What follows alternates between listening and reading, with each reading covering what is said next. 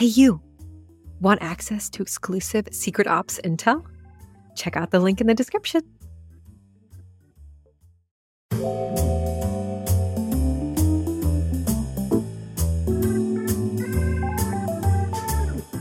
Welcome to Secret Ops, the podcast uncovering the world of business operations, one episode at a time. I'm your host, Ariana Cofone, and today's guest is Chelsey Firor, head of operations at a New York based startup.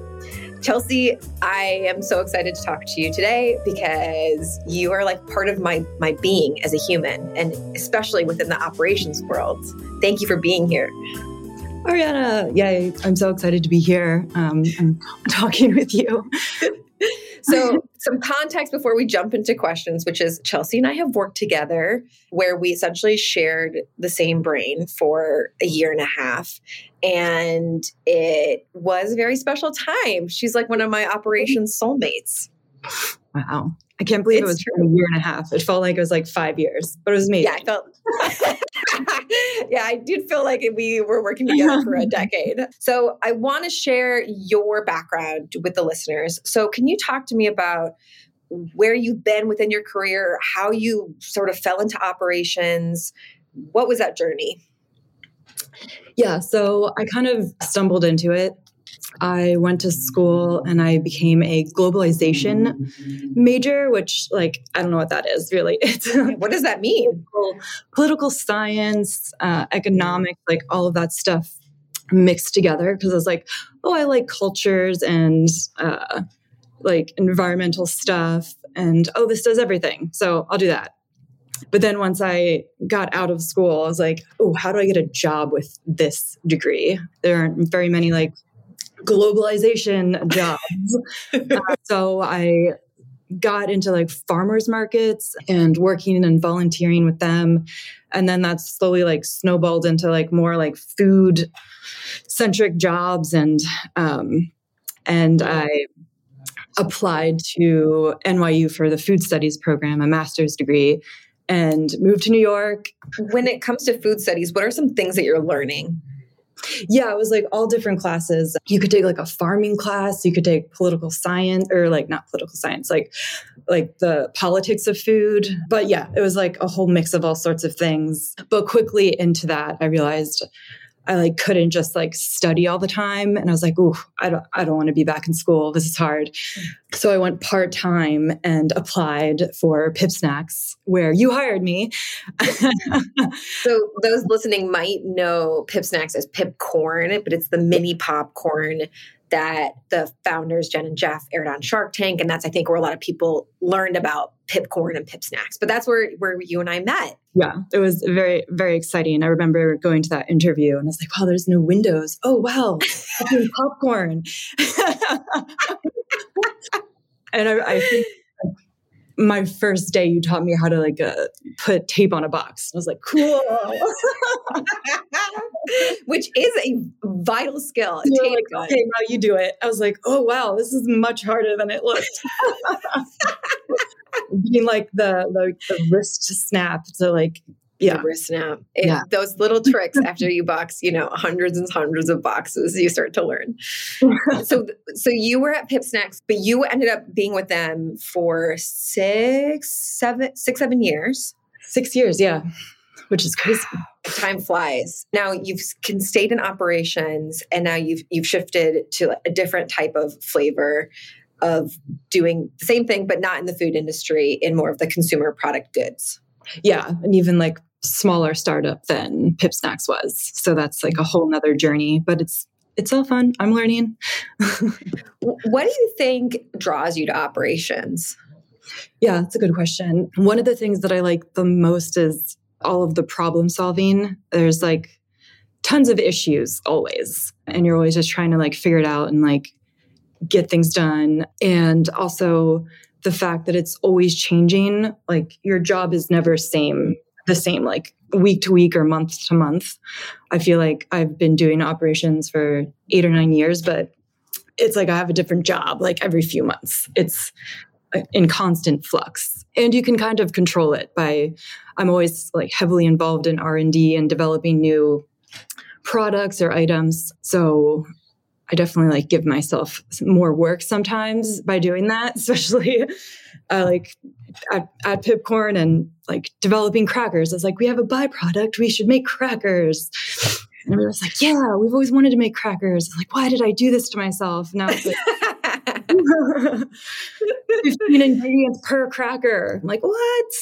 That that is one thing that I remember vividly sitting in a room and you were like an alchemist almost. You had all these different flavors and you were mixing popcorn and you were trying different flavors out. I think it's quite creative the R&D process, right? You're not only developing new flavors or new types of products, but then there's the the whole other part of R&D which is how do we actually make this product at scale? and can we make this product at scale? And sourcing ingredients and having it be affordable and also clean. Like we don't want mm-hmm. like certain like colors or like unnatural things. I remember working on like vegan cheddar for like yes. forever. I was like, I can't eat this anymore. there was one time we were we were trying to get one of the new recipes right, like a new type of sugar. And I remember we used to pop a lot of popcorn and we'd oh. sometimes put them in these garbage bags. And you and I ate so much kettle. I just mm. watched the sugar crash. I remember that having the huge trash bag like in my lap while I was like working and just eating it. I probably five bags of kettle popcorn a day. and then I think I take like a two year break. I like couldn't eat it for a while. When you make something good, it's hard to stop eating it. It's my favorite. Uh, it's probably a good detour for us to talk about, you know, our history at Pipcorn and and learning how to make a food product and taking that from like a smaller kind of food startup into this like larger brand that it sort of happened overnight. So I think I was at Pip Snacks maybe a little shy of a year before I hired you because you were fabulous and amazing. And when you joined, we were in the process of trying to figure out how to scale our operations because we just aired on Shark Tank and and all of a sudden everybody wanted Pipcorn and we had a supply and demand issue was like how do we get this into like people's hands faster. So I would love to hear sort of when you joined what was that like for you? Like trying to solve all of those puzzles of scaling working with the team you know eventually working with distributors and all these different pieces. Like what was that like? Yeah it was um i feel like it was like insane. Um yeah i didn't know what i was getting myself into exactly. I was like how do we make so much popcorn with just like four kettles? And i remember like the first idea was like having multiple shifts and like okay mm. i'll pop during everybody's lunch break and we'll make more. Like this makes perfect sense. Like we can have like three more pallets. Yeah we hired more people and then I remember we would run out of space in the hallway and there would be like 50 pallets of popcorn in the hallway and like trying to get trucks in and it was just like chaos it's probably good to contextualize. So, like the space that we had to work in work, work in was not glamorous in any way, shape, and form. It was not a glamorous place. yeah. Yeah. So The building that we worked in, there were no windows. There was part of the space that was for pallets and boxing and shipping. And then there was part of the space that was a kitchen aspect. But it was meant for startups, which we were, but then all of a sudden we saw it go from a small company into like a, lo- a large, medium sized company? Well, it went from like one month we were in like 10 Whole Foods that were in the city, and we had like a local guy that would pick it up. Um, Alberto, right? Alberto, yes. and then within like a few months, Whole Foods National. So like scaling yeah. that was was crazy. That's when we were working on weekends and nights and had to find the first warehouse, which we all didn't know really how to do. Oh, yeah. Uh, finding a warehouse of where you want to store these things. Also, listener, remember, we're dealing with food. So there's an expiration date timeline that you have. So it's not just like, how do you make this product, but it's like, how do you make this product, turn it in time so that, you know, we aren't wasting product? And how do we do that with a warehouse and co-packer and distributors to distribute all these goods? That was a very intense year of learning how to do that. Yes, yeah, and having like very accurate packing slips and like the BOLs and like triple counting everything. Yeah, there's a lot of recounting of pallets. Constant. SKUs, Constant. There was one time they were showing pip, Pipcorn on Good Morning America, and, and we had to guarantee a certain amount of shipments to be sent out. And I remember that we got it down to the box. We had prepared, like by some miracle. This was not like amazing planning. This was a miracle that we had somehow popped and prepared to the box enough packages to ship out in time. And it was like probably the peak operations experience for me. I think when you developed the honeycombing process, was quite amazing. That changed. That did change the game. Turning the box from upright to sideways and packing it that way. That mm-hmm. oh, changed. That changed Walls, boxes filling one by one. Yeah. So after that time working together, I, I ended up leaving Pipcorn. You you took over in the role that I had. What was that like afterwards? Seeing this like crazy boom, this crazy level of scaling to getting to a point of stabilizing but continuing growth. How was that? Yeah. It, well, when you left, it was heartbreaking. Oh, I'm sure. staring at you with sad eyes for like two weeks before you left. Um, I did feel like I was I was losing a part of myself because you you do spend so much time with the people that you work with. We spent so much time together and we did so much together. It was a hard it was a hard goodbye for sure. Yeah, and you were you were like my guide through everything like taught me how to do everything. And then all of a sudden I had to like figure it out on my own. And I honestly like didn't think I was ready. I was like, "Oh, how am I going to do this?" But I'm going to just pretend. And uh. you were ready. Works out. You were ready. You were more than ready to take over and to to take it to the next level. Because you also had the passion to to work within that industry and the love of food which just truth be told i love some food but I'm, i was not at that level of where where you had that yeah i don't know why but yes i was very obsessed i was like all of these snacks must be perfect they must get to the shelf um, but yeah, there was definitely a lot of it was a, a learning curve, and I remember like there was like three weeks of just being like, oh, I don't know what I'm doing. I don't know what I'm doing. And then all of a sudden, like, clicked. And I was like, okay, I got this. I can actually survive without Ariana. Um, I think that in any role shift in operations, you don't know what you're doing. Like for the first month, three months, sometimes six months, you're kind of making it up as you go. And that's like the secret that no one tells you. Yeah, you have to build your own tools. When we were like a small, scrappy team, we didn't have like tons of money um, or investment. So it was just like, yeah, a lot of like Google Excel sheets that so many Excel sheets. yeah, too many. Um, and just yeah, managing inventory, purchasing all of the raw materials, and also managing a team of people that were popping the popcorn in in Harlem and then figuring out where to go next and finding like the first co-packer um, on how to make the popcorn because it's not like your normal popcorn. It's, yep. it's very it's mini popcorn. It's special. You have to pop it in a certain way.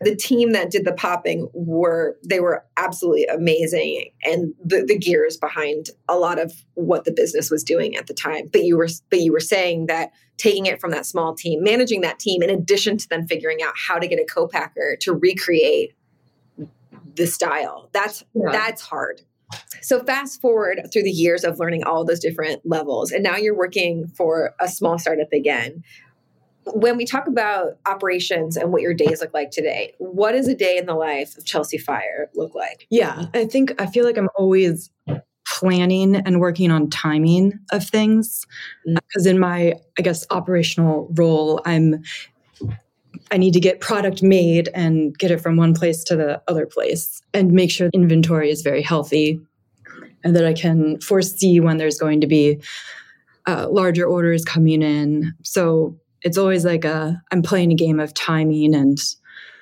with COVID disrupting like the oh yeah global supply chain, I'm like I order glass, so I'm like, what's the glass lead time this week? Because it's like constantly changing. Like okay, I need to order that now, and then make sure everything else comes in and find different co-packers and manufacturers like have a lot of backups because it's a little chaotic with with COVID and ordering raw materials that some come from overseas and then some just like an inconsistent supply. So I think one thing if if someone hasn't actually made physical products, what is very hard to understand between physical and digital products, a physical product typically has multiple factors that are going into making that physical product. And sometimes you're working with multiple vendors most of the time actually to get a single product out the door.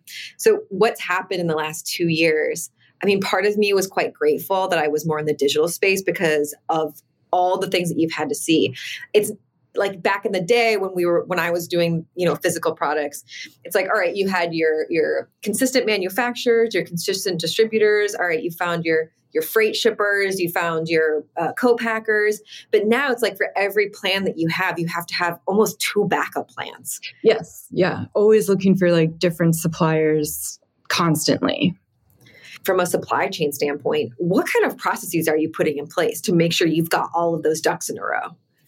Yeah, there's a lot. I guess I look at inventory like every few days. and I have just like markers of all the different SKUs of when it gets to like a certain amount and like when to reorder because you have to also like think about the demand because some things mm. much faster than others. So I can see like when one thing is low, I'm like, oh, I need to work on this ASAP. And then another thing's low. I'm like, oh, that's probably good for like many more months. Mm. So, Every SKU has a different way of operating around yeah. that particular product. Yeah. And I work with, I don't know, like 70 SKUs. So, wow. Yeah, there's a lot of spreadsheets and timing, um, and then constantly adding new products as well. So there's like, it's like two, I guess, two brains where one is trying to keep everything in stock, and then the other is working on new items all the time and doing a lot of r&d and figuring out which items to discontinue um, mm. so that i can work on new products well, this hops into technology a bit, which is back in the day, like we were getting orders sometimes through faxes, which I'm like, ah, like I couldn't believe that we were getting fax orders back in the day. Are there are there platforms now that have helped in inventory planning or is it still like a very custom process that you've got to make yeah there's uh, erp systems which mm. are like NetSuite is probably the most famous one, but it's like crazy, crazy expensive. Like most small companies can't really afford it. Those are extremely helpful. And then there's other like ERPs that are cheaper that you can use, like Fiddle is one. There, I mean, there's tons of them. For those listening, if you don't know what an ERP is, it stands for Enterprise Resource Planning. So, this is essentially a platform that allows you to put in the different factors that you need to manage and then have a centralized way of being able to see all that information. Those are extremely helpful for operations people. You just have to like constantly make sure that they're updated, but you can do all of your inventory management in there and you can like create an item and in that item that's almost like a recipe so if you oh, like cool. invoice or you put in like I have this order, it'll tell you how many pieces of the raw material you need. And then it'll take it out of mm. inventory once you like move it. So it's quite cool. amazing when one person has to like look at hundreds of products all the time. Oh um, my God, that's that is game changing straight up. Yeah, you would love it. oh my God. I'm like geeking out. I don't even I don't have a need for it, but I want to have it. Hello, fellow thinkers. Now, if you have been a loyal listener of Secret Ops, then you already know about our sponsors, Baronfig, the company that makes tools for thinkers. Now, I'm totally biased, but I really think that Baronfig has the best product suite for thinkers and operators alike. And you know what? I'm not the only one that thinks so. Bloomberg said, and I quote, that Baronfig's products are, quote, high end and well crafted, which they absolutely are. Their Confidant notebook is the most delicious notebook that you will use with the most perfect dot grid paper. But it's not just Bloomberg. Actually, fun fact New York Magazine, they tested 100 pens to find the top pen. And after testing all of those pens, they rated Baronfig's Squire pen the number one pen. The number one pen. It's not just me, y'all. You got to give them a try. And guess what? We got you hooked up with the discount code. If you go to baronfig.com today, enter in the discount code SECRET20 and get 20% off your next order of $50 or more. Again, that's SECRET20 and get 20% off your next order of $50 or more. Oh, I'm like so jealous that you're going to get to see all this for the first time because their their their products are so delicious. Anyway, uh, enjoy, have fun. Let us know how you use the tools, and let's get back to the show. So we we've talked about a bit of the process, overseeing all these different things. The the third piece is the people piece, which is I think one of the hardest pieces, right? Because yes. people means a lot of different things: stakeholders, team that you're managing, you know, the relationships with your suppliers, etc. What are some things that you've learned over the years that have helped you manage the people side of operations? Yeah, so that was definitely something that took me a while to learn and realize that operations is very key and needs to always be talking to sales and marketing, connecting the pieces because people don't really realize what operations is. And you sort of just have to be like, okay, I can't just like create this product for you tomorrow.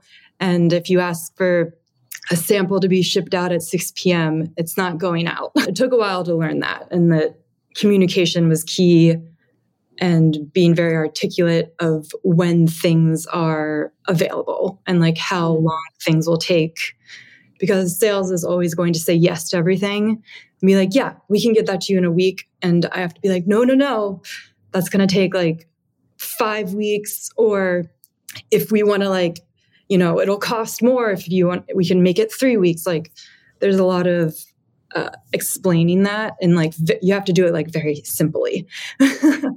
Make it very black and white for the people that you're communicating with. Um, so yeah. a lot of our job is is literally taking the complex systems that we have to manage and distilling it into something that not only our internal team can understand, but also external clients can understand. Because ultimately, it's like a game of telephone, right? You tell the internal team, the internal team talks to the clients or the customers. So if you are getting it wrong on your side, or if you're not explaining things well on your side, it causes like a ripple effect of chaos. That's what I've learned. Yes, that is very true.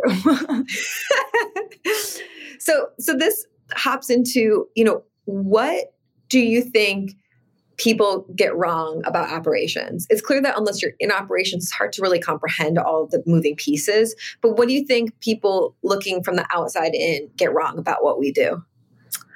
Uh, I guess they don't realize how many different moving parts there are and how like one thing can affect the other thing, which will ruin everything else.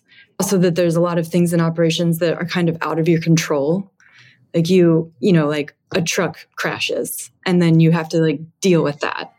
Or there's like quality issues and you have to like start over. I'm like sh- shaking my head so intensely right now because i remember i i really felt that when i learned about the tr- the world of trucking freight trucking yes. and that was like a whole different can of worms. A lot of the times at the time, I was calling to get an update of where a truck was, or I'd call somebody who then would call the dispatcher to understand where these things were.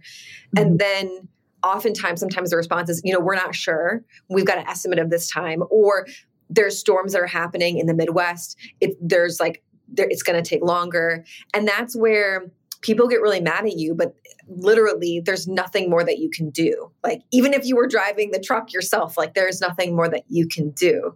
So that that I will say like be nice to your customer service people, be nice to the people who are trying to figure it out. Most of the time they're really just trying to to get things under control that are out of their control. So be nice to them, please.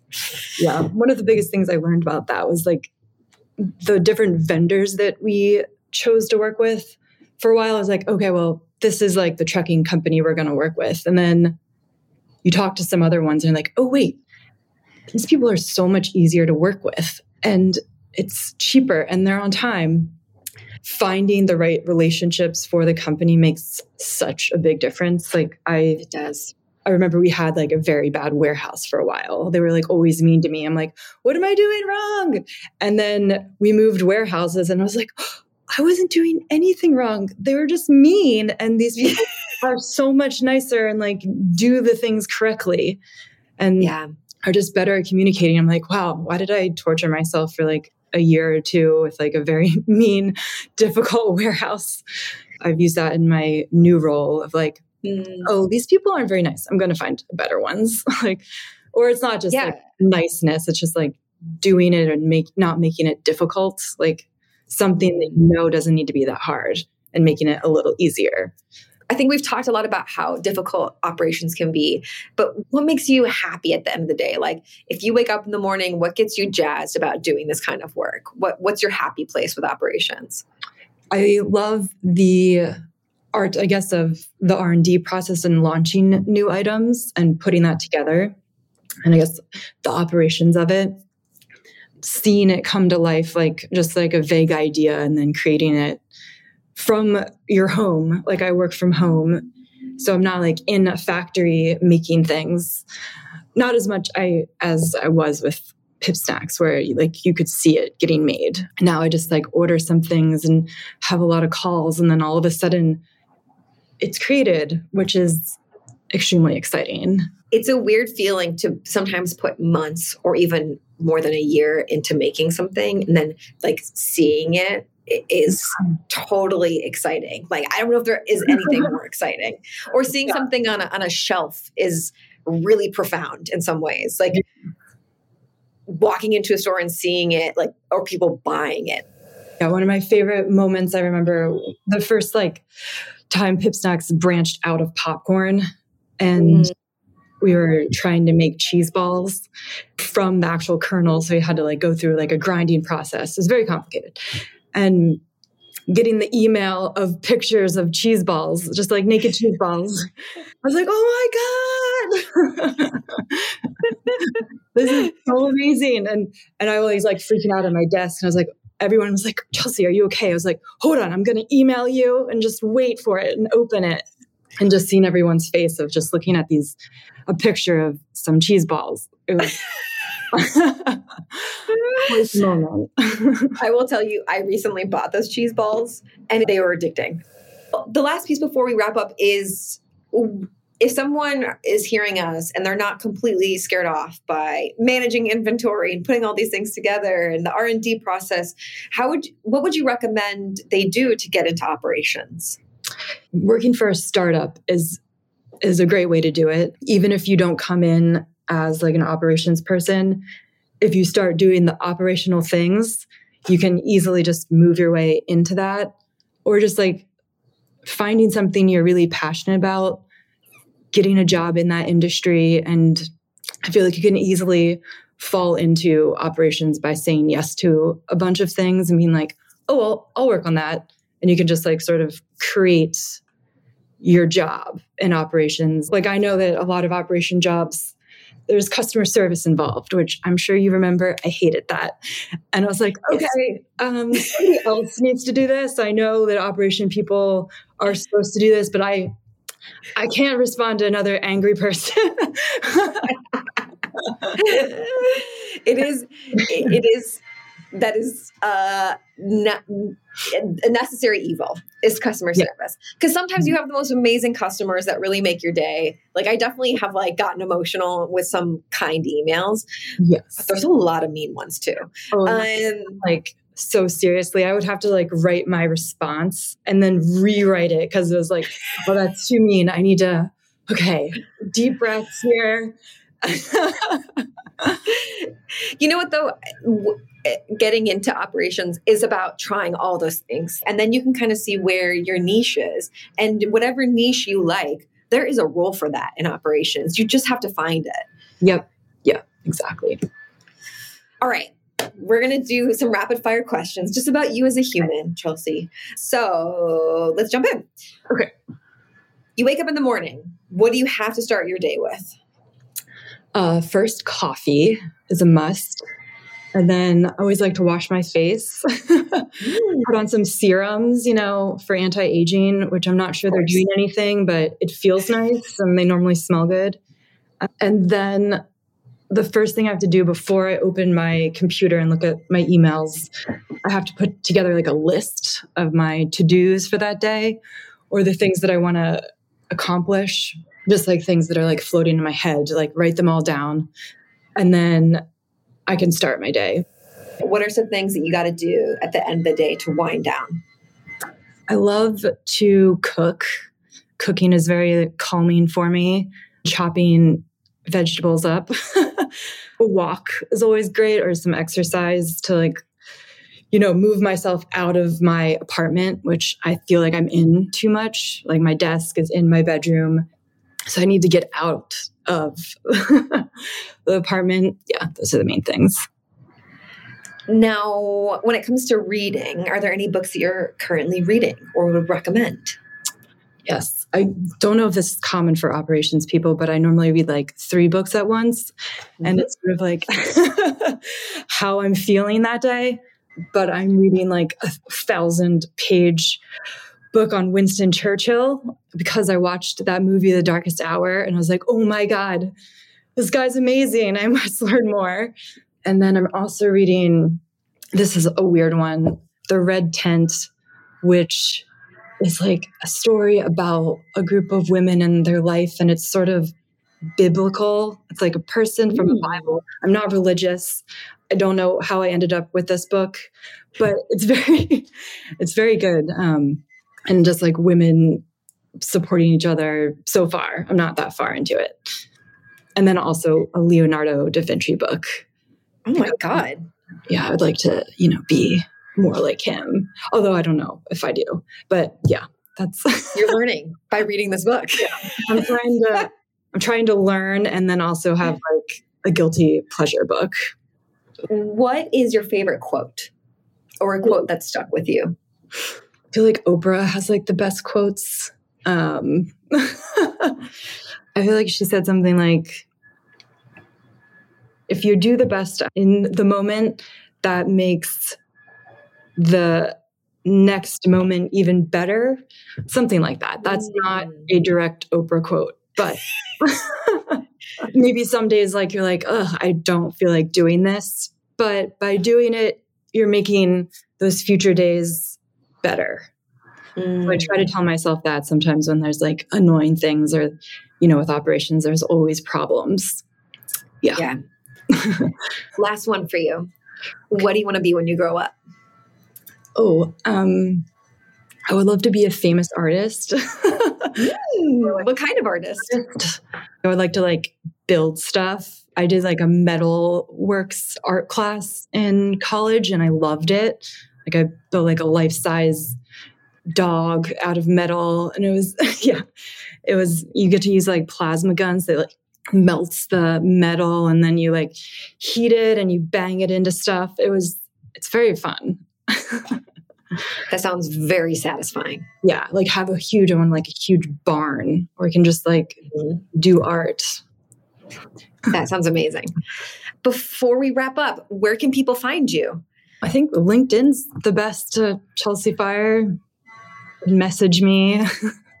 Chelsey, thank you so much, not only for talking to me today, but also just for being a part of my operations life. I'm so grateful to you, and having you as a part of it has been very special to me. Thank you so, so much for listening and supporting Secret Ops. Please follow us wherever you find your podcasts and check us out at secret ops.com. We'll see you next time.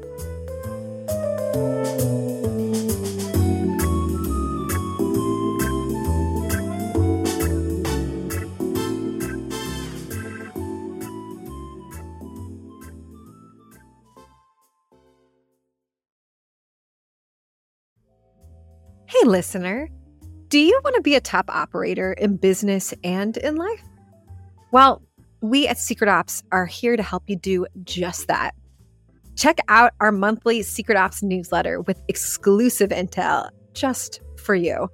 From bonus content to secret resources, we've given you the VIP access. To sign up, check out the link in the description. And as always, thanks for listening.